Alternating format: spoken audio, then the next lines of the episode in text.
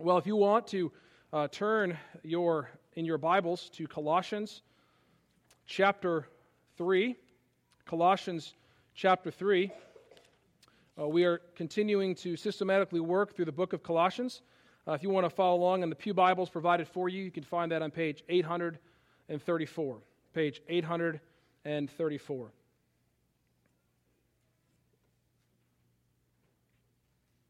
Uh, let me read um, I'm going to be starting in, in verse 17. Uh, we're going to be reading to the first verse of chapter 4. Uh, I'll pray, and then we will dive uh, in uh, to this morning's uh, text. Colossians chapter 3, starting in verse 17. And whatever you do, whether in word or deed, do it all in the name of the Lord Jesus, giving thanks to God the Father through him. Wives, submit to your husbands, as is fitting in the Lord. Husbands, love your wives, and do not be harsh with them. Children, obey your parents in everything, for this pleases the Lord. Fathers, do not embitter your children, or they will become discouraged. Slaves, obey your earthly masters in everything, and do it not only when their eye is on you to win their favor, but with sincerity of heart and reverence for the Lord. Whatever you do, work at it with all your heart as working for the Lord, not for men. Since you know that you, have, you will receive an inheritance from the Lord as a reward. It is the Lord Christ you are serving. If anyone who does wrong will be repaid for his wrong, and there is no favoritism.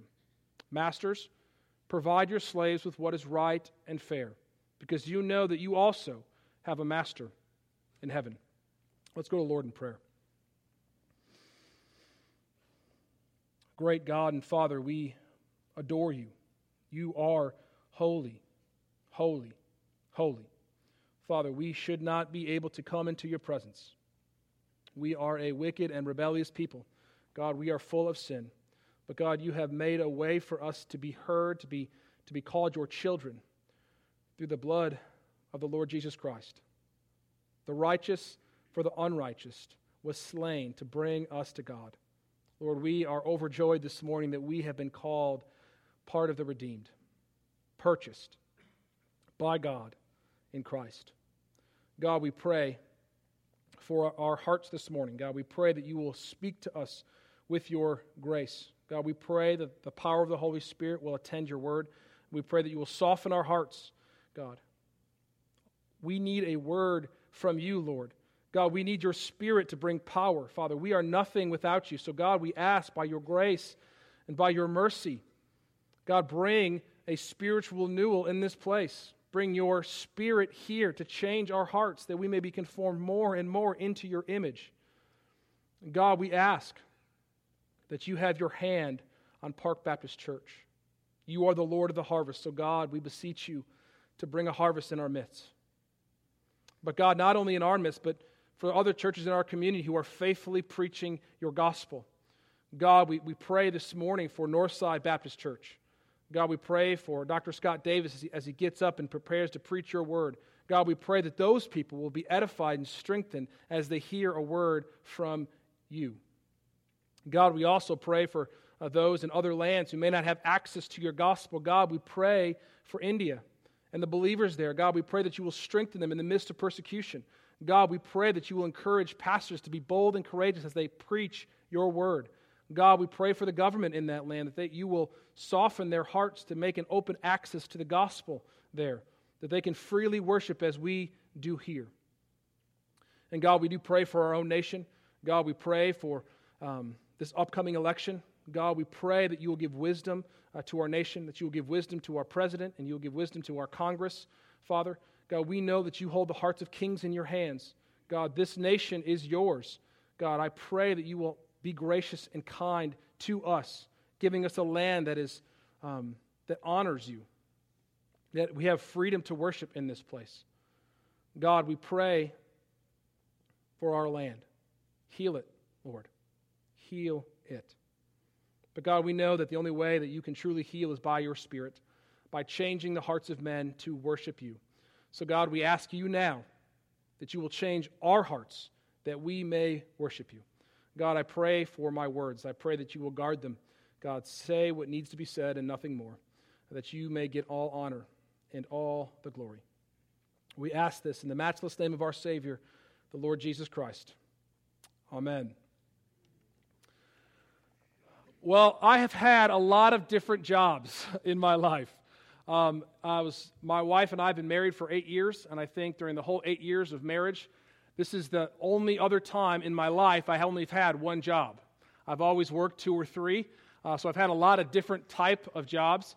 Uh, but we always remember our first job, don't we? The first job that we ever had. I remember being 13 years old, and my dad said, "I want you to come work for me."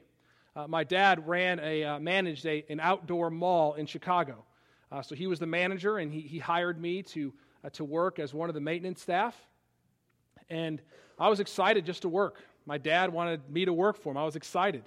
Um, now, when I got there, it was kind of clear that the rest of the maintenance crew may not have had been as excited as I was. Uh, no one really wants to babysit the boss's kid, right? Um, they kind of felt a little bit I was put on them. Uh, so I knew very clearly, even as a young teenager, that whatever I did, I reflected my father, right? I knew that if I worked well, I would honor my dad, and my dad would, would get uh, praised by his employees. But if I was lazy and I did not work hard, I would reflect upon my father. Uh, well, I think the same is true for work today, for all of us. Now, we may not work with our earthly fathers, but can I tell you this? Everything that you do at your jobs in your life reflects your heavenly Father. Everything. That's what we've been working on throughout the book of Colossians. We want Jesus to be supreme in our, in our lives, don't we? In our churches, which we've looked at, in our marriages, in our parenting, in our homes, and now in our jobs. We want Jesus to be supreme in how we work. And if you, if you think about this as, as just realistically, you are going to spend a lot more time there than you will anywhere else. Those of you who have jobs, you will spend more time at your jobs than even in your own house, outside of sleeping, waking hours. You know, that's very important. And I think as, as, as pastors, we don't even often talk about how important your job is. We will today. Uh, well, this morning you see our text, and if you notice, our text says slaves. Obviously, you know that you are not slaves as workers. Uh, so let's just, let me, can I, can I make a couple preliminary, preliminary comments first? Please, Pastor. Well, thank you for saying so. Um, let me just address this first. Um, first century slavery, slavery in biblical times, was not the same kind of slavery that we probably think about in the South, right? The, the slaves were more parts of the household. As we see even in, this section, it's the Christian households wives, husbands and wives, children, and then slaves. They were more looked at as servants. They, they, were, they had rights. Uh, in some cases, they were even able to, to marry and, and, and own, own their own land uh, and, and buy their own freedom. So it wasn't the same kind of slavery we, we think here in the South. So we've got to kind of have to open our minds a, a little bit uh, this morning. I think it's, it's probably more accustomed to the employee employer relationship. Right? That's why we're going to really focus on, on that today. But you may ask, well, why does the Bible not really speak against the institution of slavery? Because you don't find that in the Bible. Now, even during the times of the Civil War, godly men who knew their Bibles would affirm slavery from the Scriptures, right? So it's something that we could probably think about. Well, can I just say this as just, just a brief moment uh, of introduction? I probably think that Paul did not speak against the institution of slavery, because his main mission was that the gospel would go forth. He wanted the word of God to spread. Now, in that day, in that culture, Rome was in charge, they were in control. And Christians did not want to look like they were subversive or they were um, against the government. They wanted to submit to the government. So if they were against the government, they, they were afraid that the government would put their handles on Christianity and crush it. So although Paul never spoke against the institution of slavery, he spoke against the seedbeds of it. He gave us the ground where I think that all slavery could be overturned. Christians have done more to overthrow slavery than any other group uh, throughout the world. Uh, the, the, British politician Wilbur William Wilberforce, known as God's politician, worked hard because of his Christian convictions to end the slave trade. So let's not think that they were against it. Okay? You with me so far? Yes, good, wonderful. Um, well, let's just look at our text because I want to make sure that you, that you understand that that's who they're addressing. Now, I'm going to, you know, I like to be faithful to the scriptures. That's why I tell you that, because you guys aren't slaves. When you go to work, you're not a slave. But I think that we can pull some principles out here that I think that can help you be a better employee. Okay, so there's three things that I want to drive home today. I want you to work for the Lord with three aspects. I want you to work for the Lord with a heart of sincerity, a heart of diligence, and a heart of justice. Those are the three things that we're going to focus on this morning. So let's go back and look at that first one. We want to work for the Lord with a heart of sincerity. Look at verse 22 with me. Slaves, obey your earthly masters in everything, and do it not only when their eye is on you to win their favor, but with sincerity of heart and reverence for the Lord. So, the first thing that I, w- that I would say is that to have a heart of sincerity, you need to work in full obedience. In full obedience. Now, I've had a lot of different jobs, and some bosses I liked, some bosses I did not. Some I agreed with, some I most certainly did not. But I think that we still are required to obey. Now, there's not a direct one and one correlation between slaves and uh, employees, but I think if Paul was here today, he would say, as an employee, worker, you are called to obey your boss. You're called to do what he says, whether that's a lunch policy or how you fill out in your time. We are called to be good employees. We need to have full obedience. And I think it says here is, you know, it's natural that we don't work as hard when the boss is not around. I have been an employee and I have been a boss, so I know the, di- the dynamics. But isn't it interesting how when the earthly authority there, we tend to work a little bit more hard, a little bit harder, a little bit more aware of our circumstances? Uh, I, am I'm, I'm amazed at even my own heart. Uh, the other day I was driving home and a policeman started following me. And I got nervous. Now, I, I, I obey the rules of the word, the, the, rules of the, of, of the road. Uh, sometimes I may roll a stop sign. You can ask my wife about that. I'm working on it. The Lord is convicting me. Uh, but it's funny when there's a policeman behind you, what happens to you driving? Your hands are at 10 and 2, and you're very careful that you obey every rule of the road. Uh, well, I, I, quickly found out that he, that was a police officer that lives in my neighborhood, so he wasn't following me because I was doing something wrong, uh, but he lived next door. But isn't it funny how that works? Now, I'm, I, I try to follow the rule, but even when there's a cop behind me trying to, who doesn't normally speed, I'm still nervous. That's just natural. And I think that we need to understand as Christians that someone's eye is always on us. Now, we, we, we don't work as hard because our earthly boss is not there, but in God's eyes, His eyes are always upon us because He is everywhere. Nothing can be hidden from His sight. Nothing. Christians should be good employees. We'll get to that more in a second. So, the first point I would just tell you is that we need to be to serve in full obedience.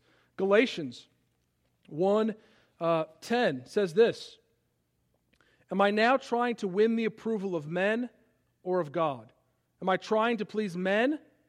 If I, if I were still trying to please men, I would not be a servant of Christ. If our aim is to win the favor of our earthly master, then the Bible says is that you're not a servant of Christ.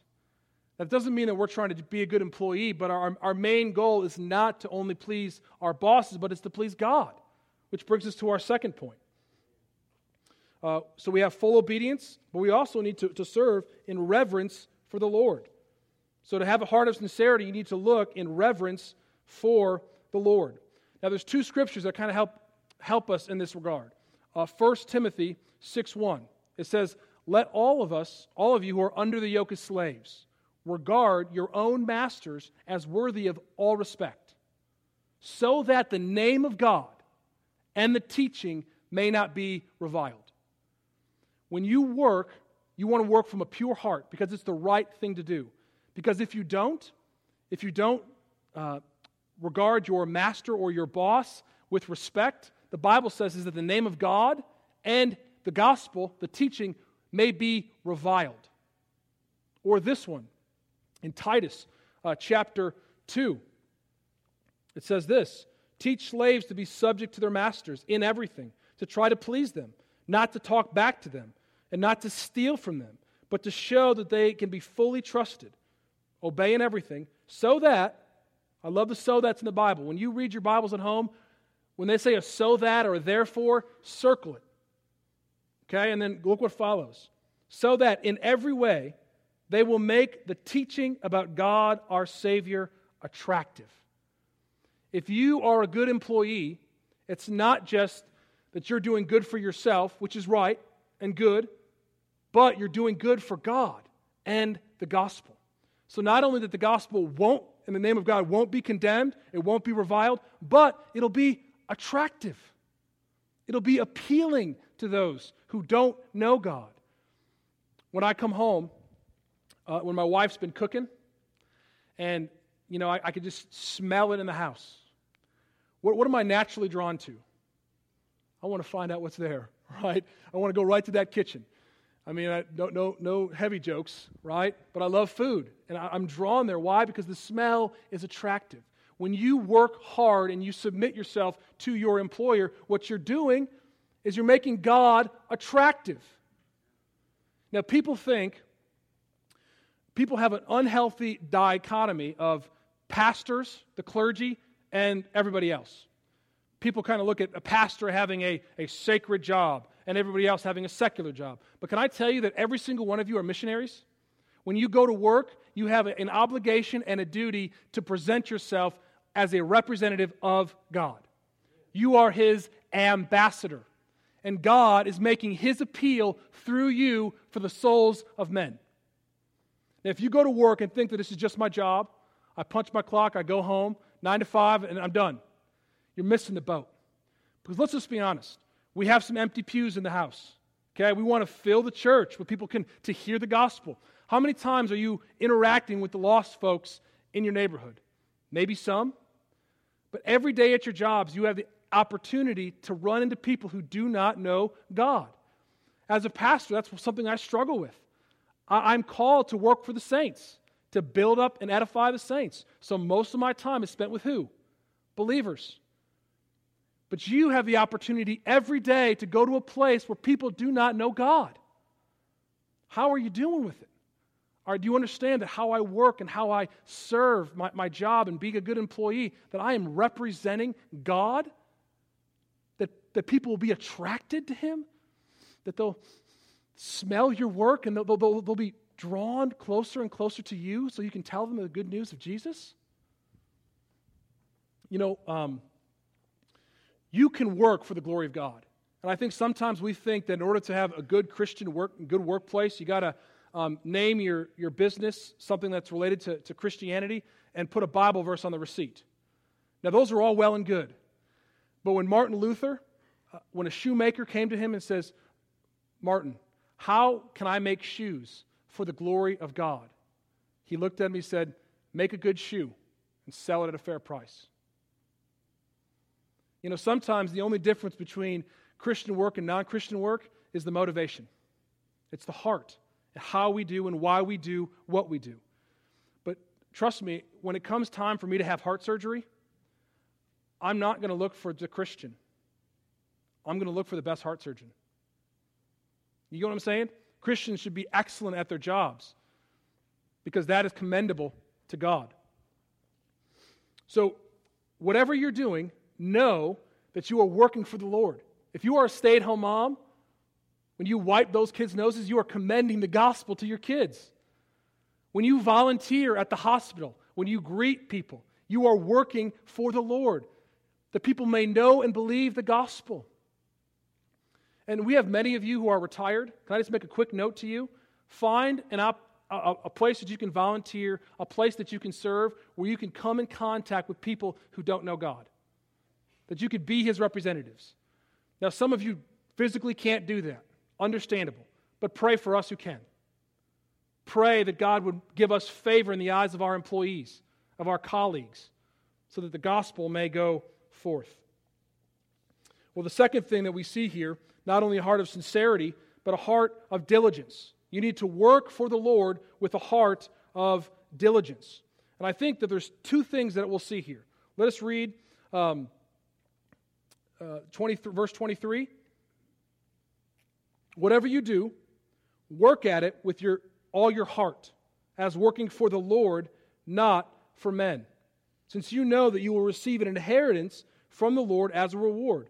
It is the Lord Christ you are serving. The idea that work heartily really means, biblically, literal, is out of the soul. You work out of the soul. You should be a hard worker. Because remember, who are we serving? I think there's two motivations here that we can see that you can put down in your text. That first motivation is that we should be motivated that our service is for the Lord Christ. That's what it says. Look at the end of verse 24. It is the Lord Christ you are serving. You are not just serving any God, you are serving the one true God. There is one God, there is one Lord, there is the supreme God of all the universe, and that's who you're serving. When you go to work, it's not just you're going to work to get a paycheck, you are serving the Lord Christ, who is above all gods and names. Have you ever ask yourself, why do you work hard? You know, I mean, why do we work? Well, we work because God has worked hard for us. I mean, as Christians, if you're, if you're here as a visitor, we welcome you. But if you're, let me just give you a, a breakdown of what we believe as Christians. We believe that our work, the works that we do in this life, can never save us. We believe that we are utterly sinful, that we have rejected God and rebelled against Him.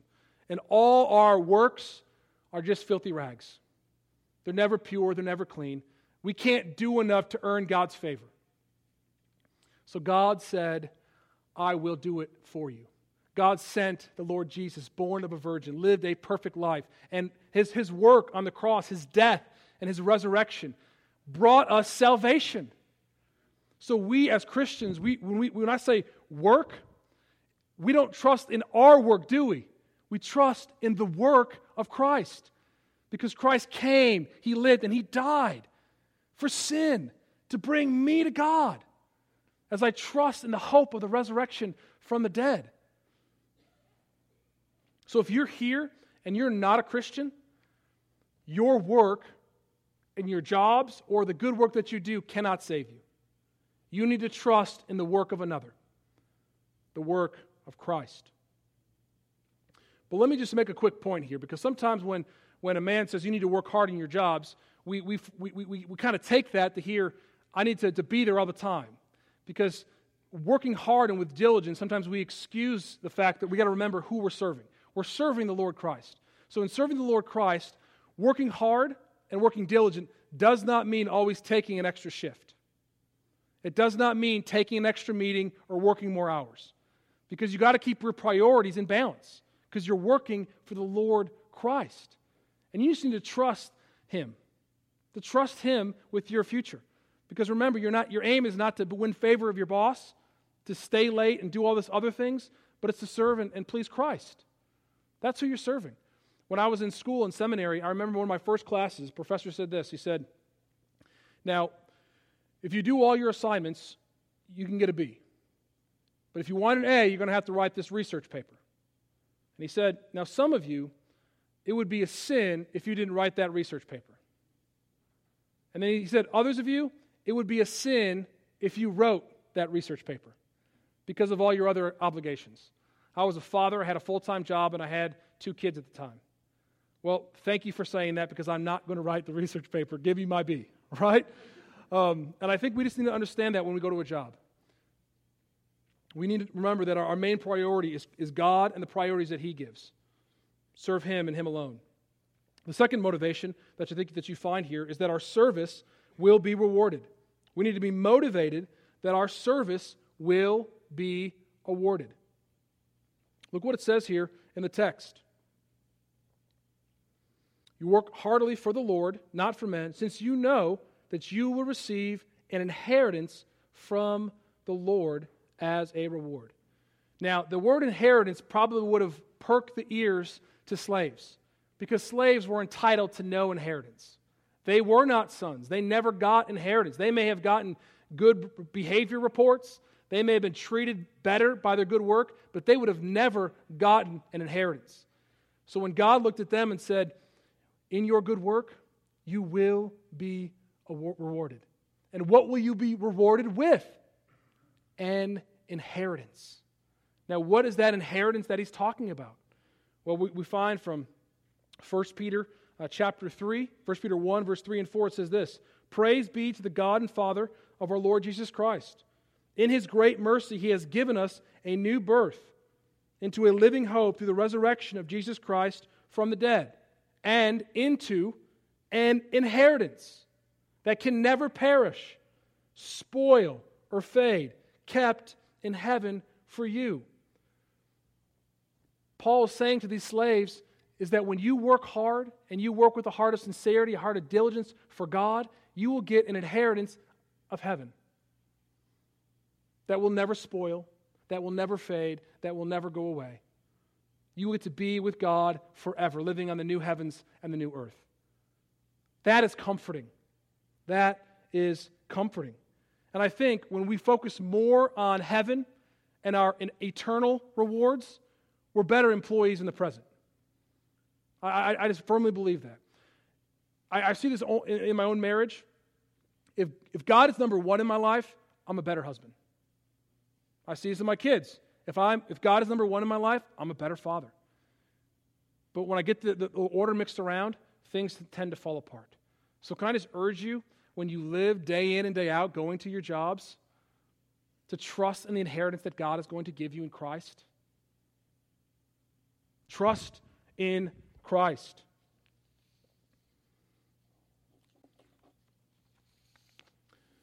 Lastly, last point, we want to work for the Lord with a heart of justice. Work with a, for the Lord with a heart of justice. Look with me in verses 25 and verses 4 1. Anyone who does wrong will be repaid for his wrong, and there is no favoritism. Masters, provide your slaves with what is right and fair, because you know that you also have a master in heaven. So we want to work for the Lord with a heart of justice. And that first point, I would say this all wrongs will be made right all wrongs will be made right. God is a God of justice. Now, when we hear the word justice, we often think of our worldly justice, our court system. And when you see our court systems and the failings thereof, sometimes you don't look you look at them and say that's not really just. Well, if you go to a courthouse, especially the Supreme Court in Washington D.C., you'll see a picture of Lady Justice. Right? Lady Justice is is that picture where she's got a blindfold on, right? And she's got the balance scales saying that I'm, I'm impartial, right? We just want justice to be served. But I think the opposite is true for God. Because God, when He gives justice, His eyes are not blindfolded. He sees all. And because He sees all, every wrong will be punished. And every right will be rewarded. Listen to what Romans chapter 2 says. He, God, will render to each one according to his works. To those who by patience and well doing seek for glory, honor, and immortality, he will give eternal life. But for those who are self seeking, who do not obey the truth but obey unrighteousness, there will be wrath and fury. There will be tribulation and distress for every human being who does evil the Jew first and also the Greek, but glory, honor, and peace for everyone who does good, to the Jew first and also the Greek. For God shows no partiality. There's no favoritism in God. He will make all things right. This gives me so much comfort in my job and in my everyday life. Because are you always treated well? No. Sometimes people abuse you, right? They say false things behind you, they malign you, they, they slander you. When Paul was slandered, who wrote this letter, he said, Alexander the coppersmith, at the end of uh, 2 Timothy, Alexander the coppersmith did me great harm. And he says, The Lord will repay him for his deeds. Just as simple as that. So if you have a boss that doesn't treat you well, if you have a friend that speaks against you, that sins against you, who does evil to you, you can trust assured that they will meet God and they will give an account to him who sees perfectly and who give perfect justice. All wrongs will be made right. And they're made right one of two ways. They're made right by God punishing them for their sin with his wrath. God hates sin. God is not kind to those who only sin a little bit but don't have his don't have Jesus. Those who sin at all, God hates. What the Bible says. You are his enemy. So if, if you justice one way is God putting his wrath on individuals. The other way is that God puts his wrath on Jesus. And that justice has happened because the sinless Son of God was punished. He became sin that we could become the righteousness of God. So I don't boast in saying that I'm, that I'm a great um, that I'm a great person, I've done great works. I say I have one who's done great works on my behalf, the Lord Jesus. And my sin, my past sin, my present sin, and my future sin has all been paid for in Jesus. You can experience full forgiveness in Christ. This is why you need to work hard at your jobs. This is why you need to have a heart of sincerity. Why? Is because heaven and hell are real. And we want people to be attracted to salvation in Christ. We want people to come to know that they can be forgiven of all their sins, blameless and pure in the eyes of God through Christ. People at your jobs, people in your neighborhoods, people where you volunteer are lost. And without Christ, there is no hope.